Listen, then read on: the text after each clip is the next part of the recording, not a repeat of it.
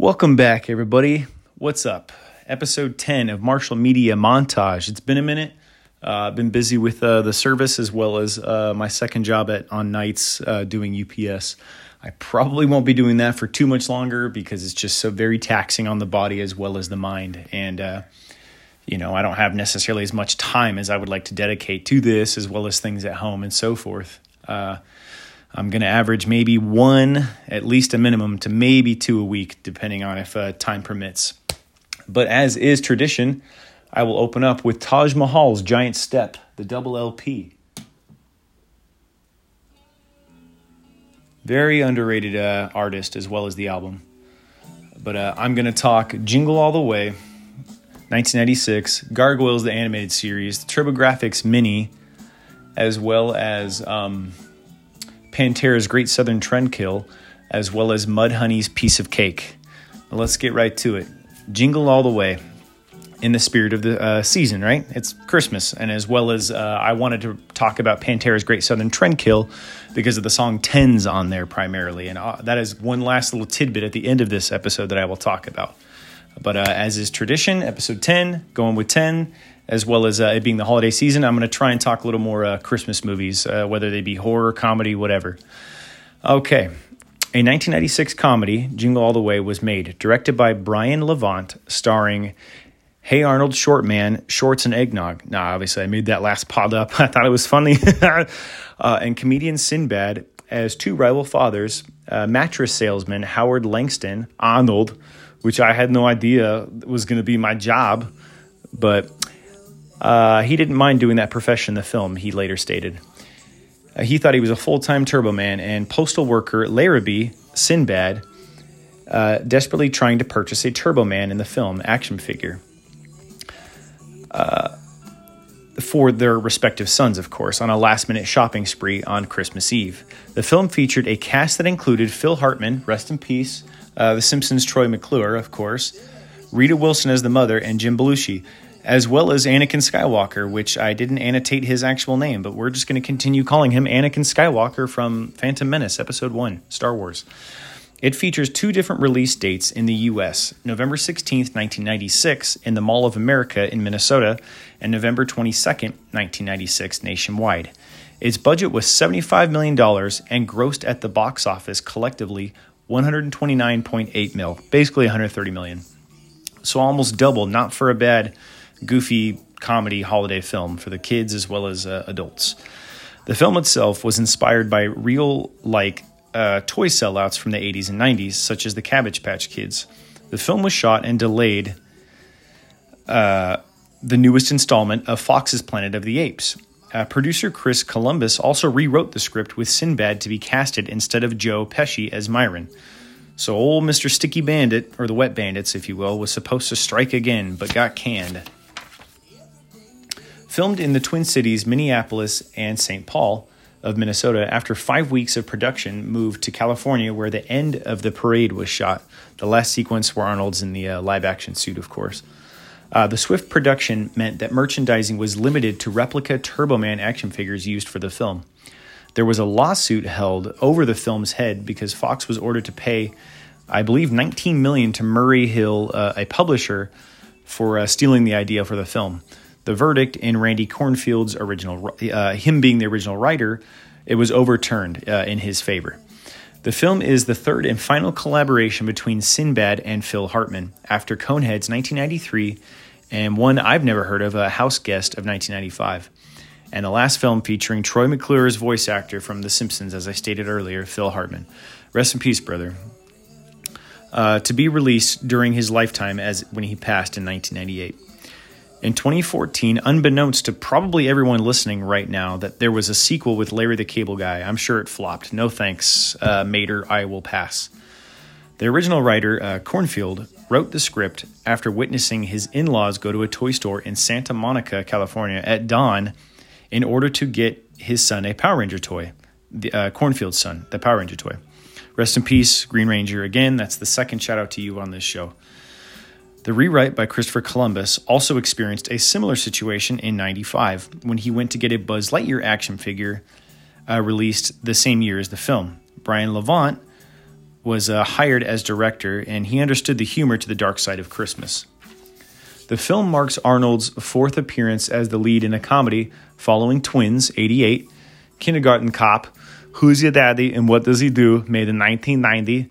I, I can't help but use his voice, it's just very fitting. Junior, 1994.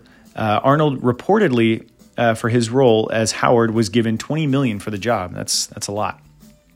Arnold was happy to play a regular guy in the film because he normally didn't in most of his films. He was some sort of agent or killer or whatever the case may be. Sinbad thought that uh, he messed up his opportunity because at the time he was doing a US, uh, USO show with Hillary Clinton and Sheryl Crow in Bosnia and Herzegovina, or Herzeg- however you pronounce that country. Apologies. Uh, but he was still casted regardless. Sinbad, throughout the film, improvised most of his lines. And to our surprise, so did I. Most of my responses to Sinbad were off, you know, off rip, off my hip. As I stated earlier, filming locations, uh, I also discovered that Santa's fighting sequence was shot in Pasadena at a furniture warehouse. Shifting to other aspects of the film, Tim Flattery crafted and designed Turboman, Booster, and Dementor, and helped make the full suit for the film's climax. The film was shot from February eh, through August of 1996, released after uh, editing in November of that year. The film released on VHS in October of 97 and the following year, uh, 1998, on DVD. and then it was uh, released in December 2004 on DVD, or excuse me, re-released on to the uh, yes on DVD in 2004, followed by an extended director's cut in October of 07, known as the Family Fun Edition, how many versions of this same exact film do we need? But whatever. I think one is fine. Holy crap. Uh, so get this. In 2008, the Family Fun Edition also came out on Blu-ray. Yay! Because we all need five copies of the same cult classic mediocre comedy about Christmas. Thank you, Fox. I mean that wholeheartedly. I mean, and lightly as well. I think it's funny.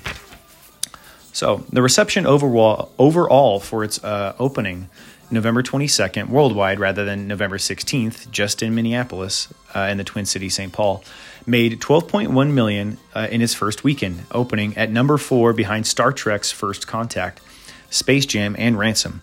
The film released in the UK on December 6, 1996 and topped the country's box office that weekend. Critically acclaimed reception and reviews uh, now Rotten Tomatoes says it's at 20% approval rating. Yeah, fuck off, you half twit half fruit, half vegetable rating website. Anyway, Metacritic is no better, saying it's 34%. Ooh, a total of 14% higher. Approval base.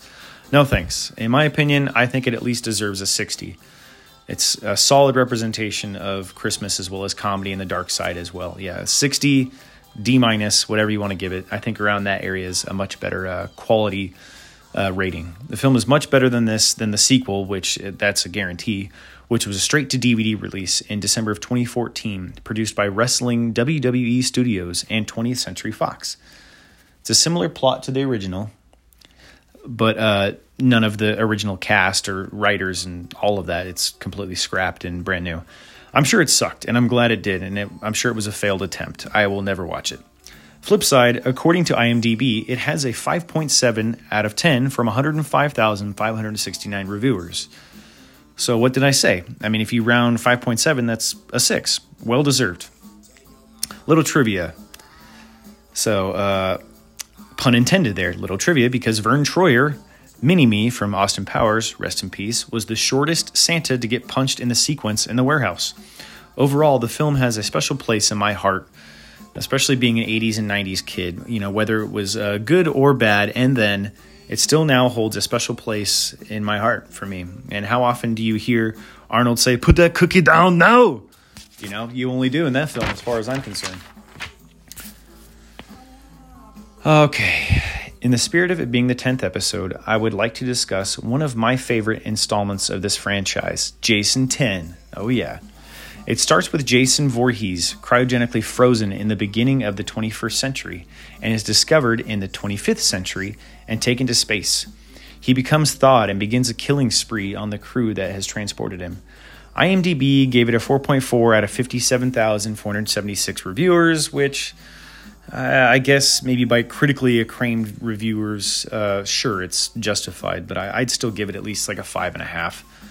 I disagree, though. Uh, it's not the first few installments, but it's not as bad as Jason 9 Goes to Hell, you know.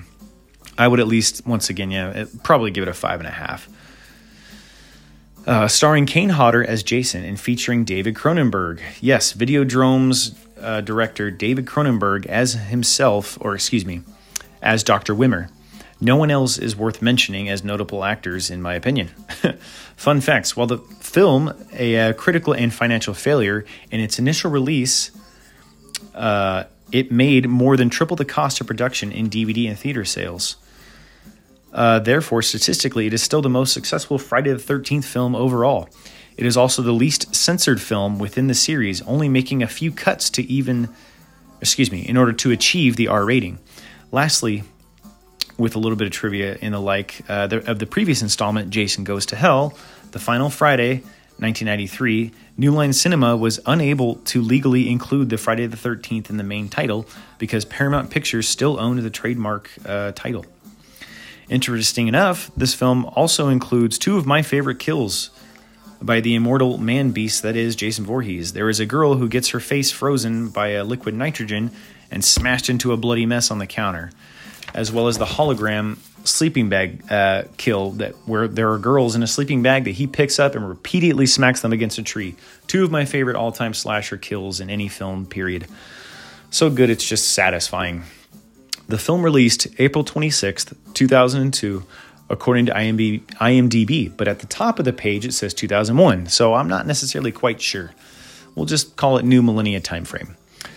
The film was directed by James Isaac and its budget was 11 million. It opened with 6 million dollars uh, grossing and overall grossing 13 million and worldwide collective 17 million. So it did make 6 million, nothing, you know, to brag about or too crazy, but still a positive for New Line Cinema. Uh, James Isaac for you, uh, excuse me, James Isaac uh, for you horror nuts out there also did House 3, aka Horror Show. It wasn't the strongest uh, in the, within the series, but it wasn't bad. The first two are definitely better.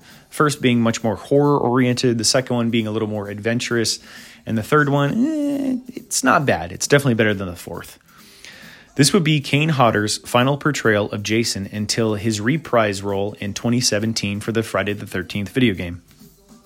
He is even referred to as the Uber Jason because of his upgraded armor for the regenerative uh, mechanism in space that uh, you know that of Super Shredder, in my opinion, and uh, Terminator or Terminator, excuse me, yeah, Terminator. Damn it, Arnold! No, Teenage Mutant Ninja Turtles two, Secret of the Ooze, uh, Super Shredder. Shout out to Oroku Saki, Shredder. Transition to the film. Uh, its way made to retain an audience interest. Uh, it was, excuse me, it was created in order to maintain an audience uh, interest in the character for when Freddy vs. Jason was filmed. The film was uh, canceled by Todd Farmer, or excuse me, y- yes, who plays Dallas, or no. Todd Farmer, excuse me, let me just move on. Fuck.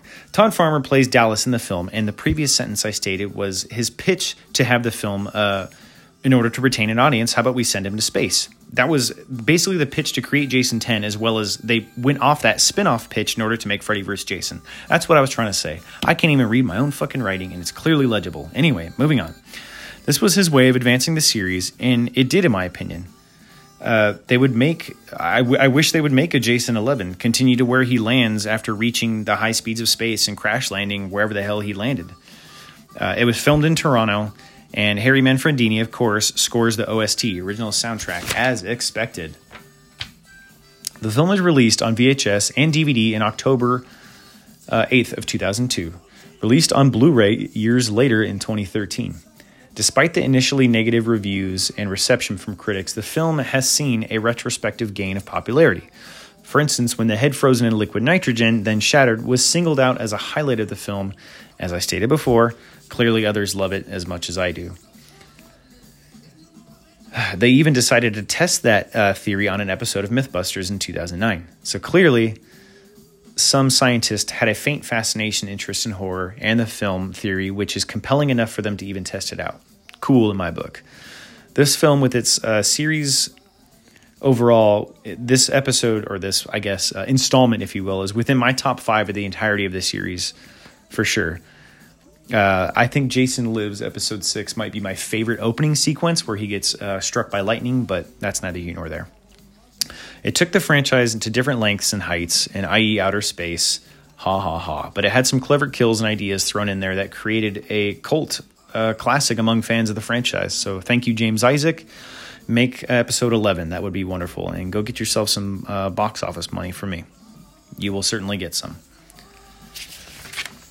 Okay, transitioning to Pantera. The Great Southern Trendkill is the eighth album by the band and was released May 7th, 1996 through East and West Records, or just East West, I guess, however you want to look at it. It reached number four on the Billboard 200 and stayed there for 16 weeks.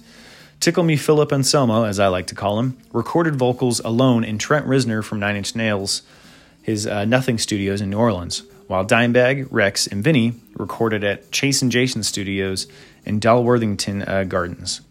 This would be Pantera's last studio album produced by Terry Date, who had worked with them since Cowboys from Hell in 1990. Recorded from uh, October of 1995 until February of 1996. This groove metal album uh, comes in at about 53 minutes and 5 seconds. Uh, between far this album itself is between Far Beyond Driven of 1994 and Official Live 101 Proof of 97. It featured three singles Drag the Waters, Suicide Note, and Floods. I chose to speak on the album's behalf because I didn't feel among the fans that this really gets spoken of much, at least within their catalog of music. It is my least favorite of their albums overall, but it did feature the song Tens, and in part of being my uh, 10th episode, I will get to that at the end, uh, the meaning behind the song. I digress. Floods, the album's longest song, contains a guitar, guitar, yeah, a guitar, a guitar solo considered by many to be Dimebag's finest. Let me flip the record. All right, Taj Mahal, side two. Hell yeah. Guitar World magazine voted it as the 32nd greatest solo of all time. Dimebag's highest rankings of solos according to their scale in a Guitar World magazine from Cemetery Gates at number 35 and Walk at number 57. I'm glad Walk is low. Like I, I definitely like Walk, but I just think it's overplayed. They have a much better catalog of uh, songs, in my opinion. The album was even included as a DLC downloadable content for Rock Band the video game, with the exception to the song Suicide Note Part 1. I couldn't find anything about that, but to me that makes sense because kids are playing this game and what parent wants to see their kids playing a song called Suicide Note? Just saying. That makes the most sense to me. The album also features tracks War Nerve, 13 Steps to Nowhere, and The Underground in America, which those are the standout tracks to me. Uh, those are the ones that I definitely listen to the most, along with the ones I mentioned. The others are unnamed. I mean, obviously, if you want to look it up, by all means, look it up. Uh, the last time I really uh, held this CD was actually uh, I bought it for a buddy of mine uh, at work, and I saw it sealed at a thrift store a few years ago. Or actually, no, it wasn't a thrift store; it was a record store. Uh, knowing he was a fan as much as I was, if not maybe perhaps more than I was at the time, that is.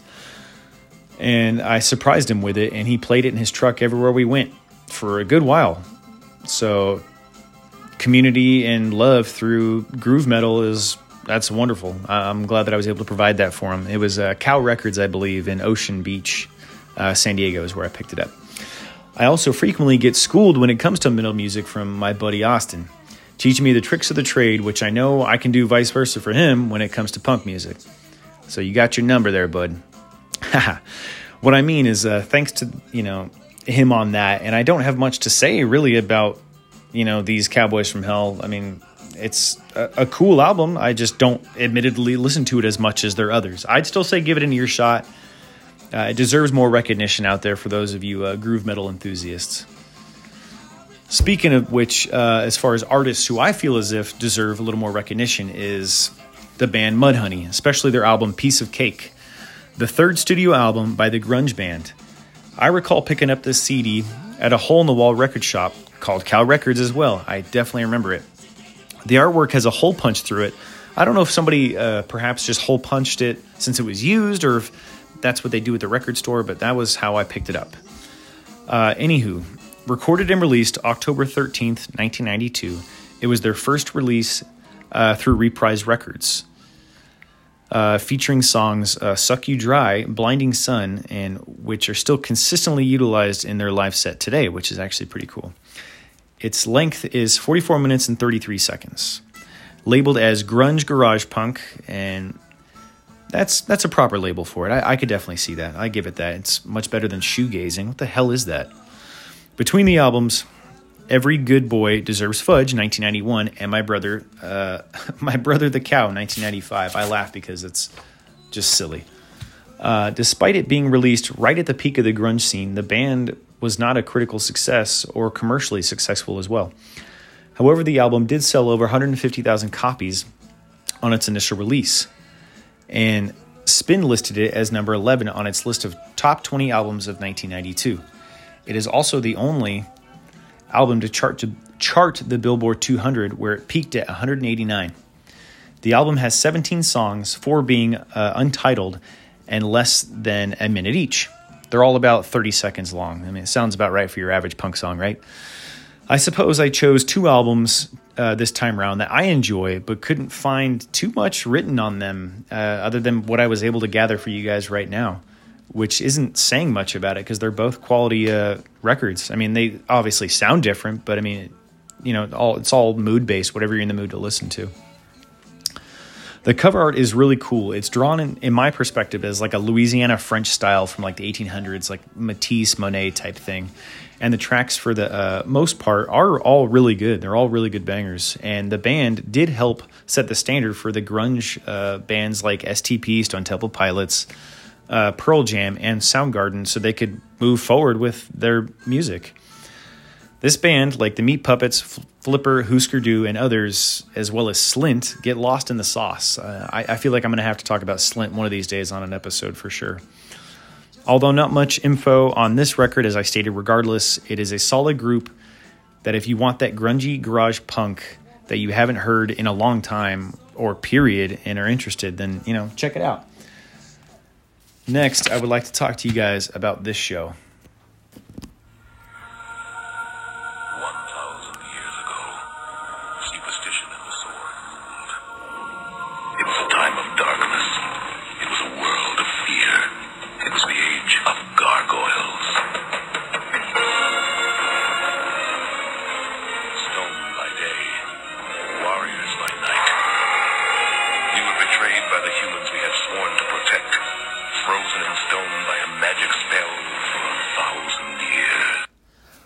To stop it there because it's a it's a minute long of just basically Keith David talking, but you get the idea. Back to Taj Mahal, side two. Gargoyles, aka Gargoyles, uh, the Goliath Chronicles, an animated series produced by Disney Television Animation in collaboration with Jade Animation and Tama Productions for its first two seasons and Nelvana. Yep, Melvin's Nirvana mixed together. Just kidding. and writers for the final season. I just thought it was funny. The show aired October 24th, 1994 to February 15th of 1997. The series features a species of nocturnal creatures, i.e., gargoyles, that turn to stone during the daylight. The story goes after spending a millennia or a thousand years in an enchanted petrified state, the gargoyles who have been transplant transplanted, yeah, the transplants. Good job, uh, fucking Travis Barker. Transported to medieval Scotland are reawakened in modern day New York City and take on the role of secret night of the uh, secret nighttime protectors, if you will. Not the stone protectors. I will definitely talk about them perhaps another time. And for those of you listening, you're probably like, what the fuck is the stone protectors? Cartoon, then they made a beat 'em up on Super Nintendo. Neither here nor there. Moving on. The show was noticed for a relatively dark tone, complex story arcs, melodrama, and character arcs. They were heavily employed throughout the series, as were Shakespearean themes. I'll get into that a little later. The series received favorable comparison to Cyber 6 Batman and X Men, and in my opinion, it shows because the overall tone and animation are worth the justified juxtaposition in relation to that. A video game adaptation and spin off series uh, were released in 1995 excuse me. Side note: the game is a beautiful 16-bit uh, action platformer with solid sprite work and action sequences uh, for the Sega Genesis Model One, Two, or Three. Loose, the cartridge goes for around $40, complete in its original plastic case for 175 roughly. Now, if you have the cardboard box edition that isn't necessarily too beaten up, the version can fetch you around $250. So if you have that copy, find it, either play it or by all means sell it and pay your phone bill because phones are fucking expensive. or if you want a new one, I believe it's around $350 that I've seen. Now back to the show. The story uh, line continued from 2006 to 2009 in a comic book series of the same name, produced by uh, Slave Slave Labor Graphics. That's a horrible name. They should have changed that, but that's what it was called, and was again revived by Dynamite Entertainment uh, this year. Actually, Goliath was voiced by none other, as I stated, than They Lives Keith David. Shout out to John Carpenter in that film, classic. Roddy Piper, right? Anyway, more on the character voice acting, which included an alumni from the Star Trek franchise, like Marina Sirtis and Jonathan Frakes, Deanna Troi, and uh, William Riker from The Next Generation, as well as many more. I just didn't name them. There was like probably 10 more Star Trek uh, actors that I just didn't bother naming. I still haven't watched any Star Trek TV, and I, however, I did enjoy the newest films, and I haven't really given much of a chance because I've always been more of a Star Wars guy. Uh, primarily episodes one through six, not seven, eight, nine's politically correct agenda, in my opinion, of course. Fun fact Desilu Studios produced the original series with William Shatner, so without Lucille Ball's uh, support, there would be no Star Trek for all of you Trekkies out there if you didn't know already. There were a total of 78 episodes produced for The Gargoyles. As I stated before, loosely, the story goes gargoyles are betrayed and slaughtered by humans, and the remainders are magically cursed to sleep until the uh, castle uh, rises above the clouds, uh, in quotes, apparently. In 1994, billionaire David Just sounded funny to me, purchased the castle and has it reconstructed on top of a uh, New York skyscraper. The Irie building, yes, Jamaica and then New York. Yeah, it's a terrible Jamaican accent awakening Goliath and the clan. Meanwhile, adjusting to the new world, they are aided by the sympathetic police officer Elisa Maza and quickly come to conflict with the plotting Xanatos. In addition to dealing with the gargoyles' attempt to adjust to New York City, the series also incorporates various supernatural threats to their safety and the world at large. The first season consists of 13 episodes, as do most first seasons for cartoons at the time, including a five part opening story. The first season was primarily written by Michael Reaves and wife Brynne Chandler Reaves. Second season had a whopping 52 episodes and a long uh, mid-season story arc dubbed by fans as the Gargoyles World uh, Tour, in which four of the main characters travel the world encountering others of the same species and confronting uh, mystical as well as science fictional dangers along the way. Based upon the increasing writing staff and expanding the short-lived cult uh, classic series at the time. Following Disney's purchase of ABC in 96, the third and final season aired during Saturday morning cartoons on ABC as the Gar- as Gargoyles uh, the Goliath Chronicles. Behind the scenes animation producers and had almost completely changed from seasons 1 and 2, while on screen the Gargoyles overall relationship with the world as they knew it as well as the audience changed uh, considerably drastically. The series overall uh, bear no creator credit though Michael Reaves was deemed responsible for the show's format because he wrote the first six episodes and was the primary editor of the show for the first two seasons, and describes himself uh, as I am on the ground floor of creating something iconic. Greg Weisman also describes himself as one of the creators. My money is on Reaves, though, personally, as well as his wife, uh, Bryn, Brynne Reaves, who wrote. Uh, the first 12 of the 13 episode season. And Steve Perry from Journey, uh, he just happens to have the same name. Steve Perry writing the last episode uh, of the uh, first season. Shifting a bit to the Shakespearean uh, aesthetic of characters and story plot. From Macbeth and Midsummer's Night Dream, uh, they were featured within the show, as well as being influenced by medieval Scottish history, as well as the shows uh, ranging from Adventures of Gummi Bears and The Hill Street Blues, the latter show inspiring the ensemble format of the series' 30 second uh, intro, uh, previously on Gargoyles, uh, owes them credit, The Hill Street Blues, as a recap of the beginning of the show. And a twist of fate, New York artist Joe Tomasini uh, brought a lawsuit against Disney claiming his copyrighted screenplay and character design had been copied during development and production of the show. Uh, I feel, in a sense, that there is a pattern personally plagued with copyright infringement with 90s uh, cartoons and its contents because everyone claims something for their own uh, personal gain, or maybe they really did mimic his work. I'm not necessarily sure, but that's just my perspective. I digress. The case was thrown out after Disney provided proof that they did not have access to Tomasini's creations. Weisman, a fellow creator, stated uh, in an interview Gargoyles is still my baby. In May of 2020, I don't own it and I don't get a dime of it being on Disney Plus. And yet, it as thrilled as I am, and it represents a chance, even a slim one at that, to bring it back. I've always wanted to do more. I've got a timeline for the show that's 315 pages long. I've got notebooks full of ideas for it. Spin-offs, you know, of sorts. Literally nothing would make me happier than to go back to do more for the show. End quote. That's powerful stuff. Yet here we are with no new episodes. Thank you, Weisman, for keeping the dream alive. You know, maybe someday we'll be able to live that dream. Transition to the VHS release featuring the first five episode plot, Awakening, released into a single film edit released January 31st, 1995, and Laserdisc by Buena Vista Home Video, a Disney subsidiary. A DVD release in 2013, uh, uh, June 25 and streaming on Disney Plus, all episodes as of October 14th, 2019. IGN even ranked the show number 45 on its 2009 list of top 100 animated series of all time. A remarkable spot for the iconic uh, television show. There was even tossed around a live action film to be adapted by Todd Garner, who was the executive producer on the project. Uh, the original creator even wrote a draft uh, for the adaptation, but it was rejected.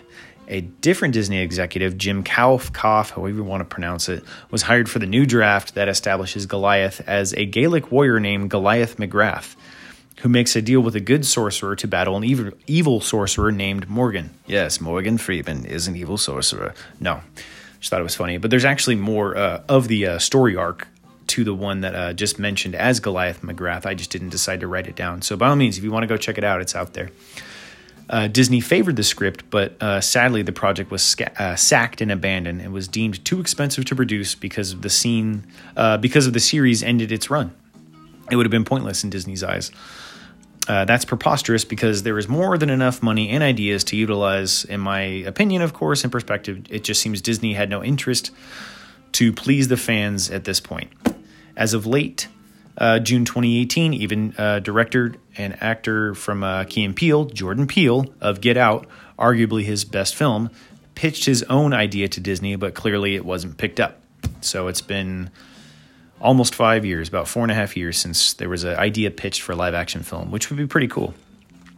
The show did create, though, some killer fucking toys. Let me get into that there is a quiver of 22 inch action figures and vehicles, along with a Castle Grayskull playset from He Man. No, I'm just kidding. There is a castle, but it's obviously not Castle Grayskull. Shout out to He Man. Released by Kenner Toys, who did uh, Star Wars toys and many others in 1995.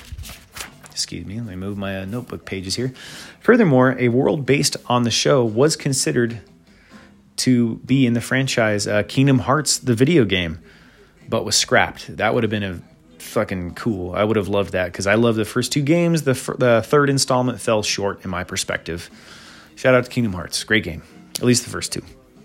In 2018, various Funko Pops were released, and in August of 2021, Ravensburger, what an interesting uh, name. Hey, welcome to McDonald's. Yeah, can I get a Ravenburger extra crow? Yeah, anyway, Ravensburger released a board game a little late to the show, but sure, why not? uh, starting that year uh, with NECA Toys, began producing merchandise, uh, plush toys, as well as action figures. I think this brand's going places. The quality of products that they're making for fans is just genuine class. All right, side three. I'm just plowing through the uh, Taj Mahal here.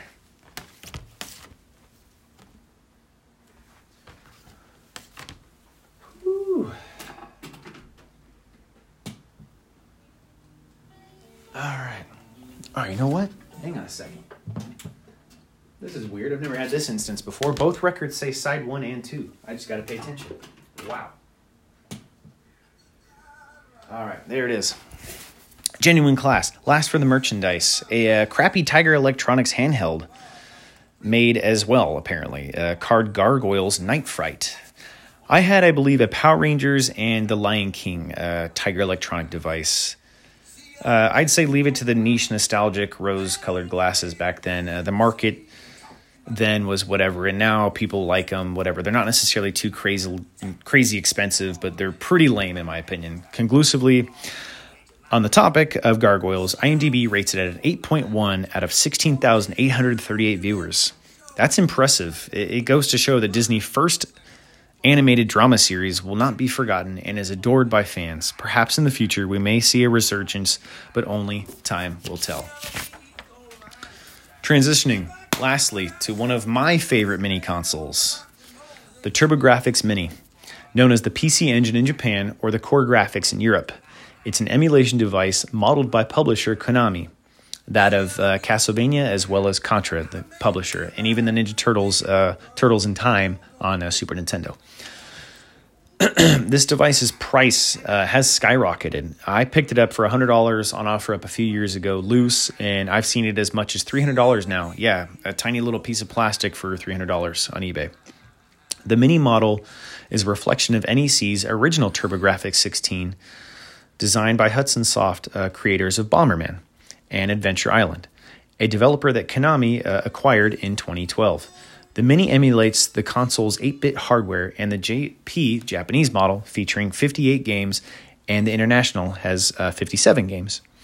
It was set to release March 19, 2020, uh, through Amazon exclusively, similar to how uh, the Genesis Model 2 is slash was currently but was delayed except for Japan's uh, release because of COVID 19.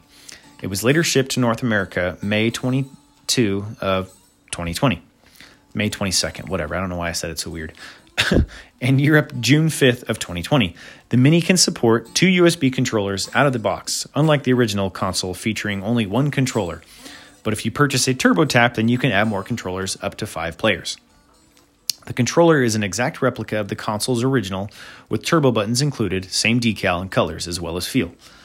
Uh, 60 titles were announced overall for the console, and 54 are unique because there are secret games you can find by pressing various buttons when starting a game. A pretty cool feature for a mini console, if you ask me. The Japanese model includes 24 American games, 34 PC Engine games as well. However, the European model has 25 turbo games that we got in the States and 32 PC engines and uh, the Japanese games.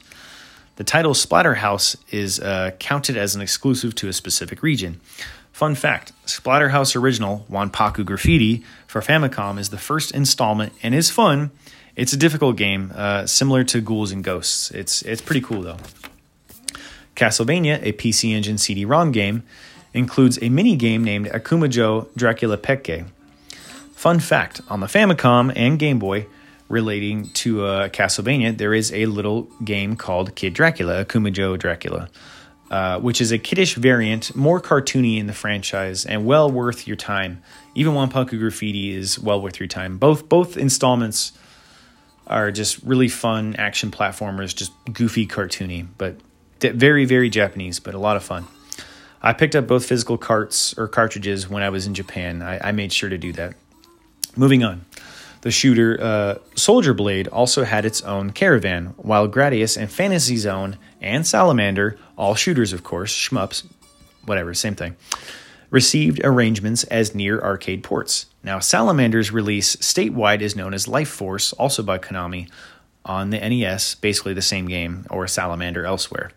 As I stated, there are five alternate versions that can be played, highlighting them and holding select while booting up the desired game. Salamander includes Force Gear and Twinbee returns as minigames. The release was revealed through the Japanese YouTube channel by Yokonami, excuse my Japanese, revealing all titles for all regions. The Japanese controller maker Hori released accessories including a turbo pad, a multi-tap, as well that adds players excuse me that adds up to five different players on an AC adapter that accepts USB A to USB B connectors. However, on March 6th of 2020, Konami announced a delay of the peripheral accessory because of the pandemic. The original technology of the late 80s Uh, the original uh, predecessor piece features a HuCard accessibility. Uh, I'm shedding some light on the original console so you guys can get an idea of comparatively to what we have now as far as the mini emulation uh, powerhouse is. Features HuCard accessibility for the game cartridge that looks a lot like ATM cards, which is the game. On the back, there is a CD-ROM attachment for its peripheral because it, it's basically a separate system, that of kind of how like Sega CD was, uh, in a sense.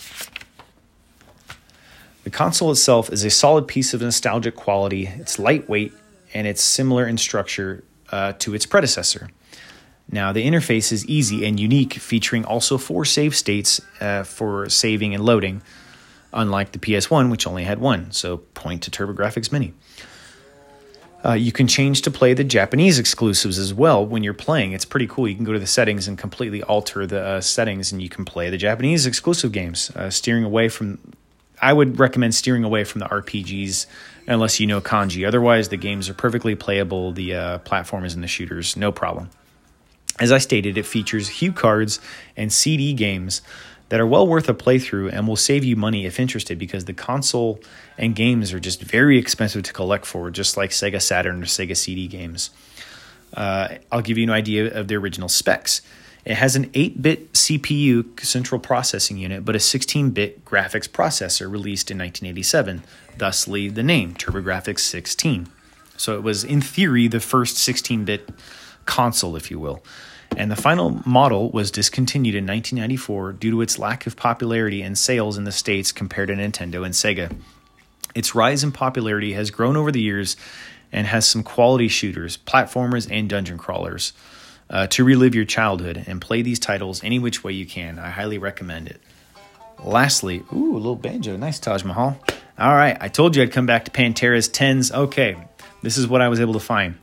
The latest meaning and reading behind the song's uh, explanation is about uh, Phil Anselmo's heroin addiction, also quite possibly pronounced tense instead of tens, or the fact that tens slash tense is a measurement of heroin. Uh, it's just, I wouldn't opt to do heroin personally or an opioid of sorts listening to metal. If if I did such things I would rather listen to something a little more mellow than something so crazy. But that's just not me. That's obviously being hypothetical. Neither here nor there. Well there you have it. Episode 10 in the bag. Uh, thank you guys for listening. Thank you for the support. My name's Tyler. This is Marshall Media Montage episode 10 by all means you can send me an email uh, I sent you, or I told you guys both emails, but I'll tell you again shazz dot boxx dot 88 at hotmail.com or letz dot surf dot 88 at gmail.com. By all means, uh, questions, comments, concerns, we can collaborate together. Anybody, by all means. I'm very fortunate to be here and I'm happy to do this. Thank you for the support and love. Have a good day.